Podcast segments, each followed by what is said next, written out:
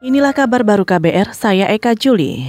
Menteri Pemuda dan Olahraga atau Menpora Imam Nahrawi mengakui pernah umroh menggunakan uang dari Sekretariat Kemenpora. Selain itu, Imam juga membawa serta istri, ajudan, dan protokolnya. Kemenpora juga memboyong para deputi di Kemenpora dan atau delegasi dari kedeputian tersebut dengan menggunakan biaya kedeputian. Itu disampaikannya saat bersaksi dalam persidangan kasus dugaan suap dana hibah Komite Olahraga Nasional Indonesia atau KONI di Pengadilan Tipikor Jakarta.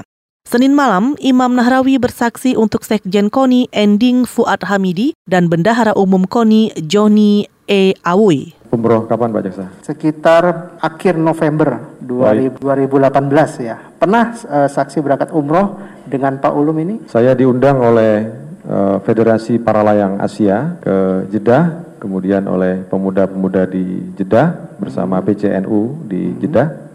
Saudara informasi rombongan Kemenpora umroh menggunakan uang dinas juga dibenarkan oleh Deputi 4 Peningkatan Prestasi Kemenpora, Mulyana. Mulyana mengatakan anggaran Deputi 4 digunakan untuk membiayai 4 sampai 5 orang. Sebelumnya, Menpora disebut dalam persidangan Sekretaris Bidang Perencanaan dan Anggaran KONI, Suradi, ia menyebut diperintahkan Sekjen KONI Ending Fuad Hamidi untuk membuat daftar penerimaan uang para pejabat di Kemenpora dan KONI. Catatan dana hibah itu menyebut Menpora Imam Nahrawi diduga menerima dana hibah 1,5 miliar rupiah. Kita ke Bengkulu. Pemerintah provinsi ini menyebut ada sembilan kabupaten kota di wilayah itu yang sudah menetapkan masa tanggap darurat bencana longsor dan banjir. Sekda Provinsi Bengkulu, Nopian Andusti mengatakan daerah-daerah itu antara lain Lebong, Rejang Lebong, Kepahyang, dan Seluma. Kata dia, penetapan ini untuk memudahkan bantuan tanggap darurat dari pemerintah di dari pemerintah provinsi ke kabupaten maupun dari bantuan luar daerah. Kabupaten sudah delapan yang masuk, tinggal satu lagi yang belum. Sudah, tapi sudah selesai semua, tapi menyampaikan secara fisik yang belum. Ya, untuk tujuh hari terhitung tanggal 27 sudah enam eh, sudah tanggal 27, ya. Mereka sudah menyampaikan, sudah menyatakan itu para kepala daerah hanya secara fisik belum sampai sini, tapi secara pemberitahuan sudah. Ya. Untuk daerah berapa? Apa? Untuk daerah berapa Pak? Yang tangkap darurat? Ya seluruh yang ter terlalu sembilan, dikurang apa namanya muka-muka. Sekda Provinsi Bengkulu Nopian Andusti juga menambahkan penetapan masa tanggap darurat ini terhitung sejak Sabtu hingga tujuh hari ke depan.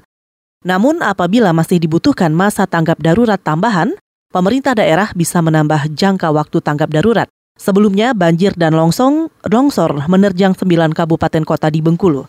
Sekitar 29 tewas, belasan hilang, dan ribuan orang mengungsi. Kita ke informasi olahraga. Atalanta menang 2-0 lawan Udinese dalam laga lanjutan Serie A Italia selasa dini hari tadi di Stadion Atleti Azzurri.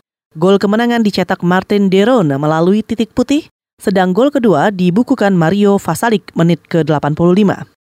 Hal ini membuat Atalanta menyodok ke posisi empat sementara dan berada di zona Liga Champions, namun hanya berselisih satu poin dari AS Roma yang mengoleksi 58 poin. Pada laga lainnya, Fiorentina kalah 0-1 lewat Sassuolo, gol semata yang dicetak Domenico Berardi pada babak pertama. Saudara demikian kabar baru, saya Eka Juli.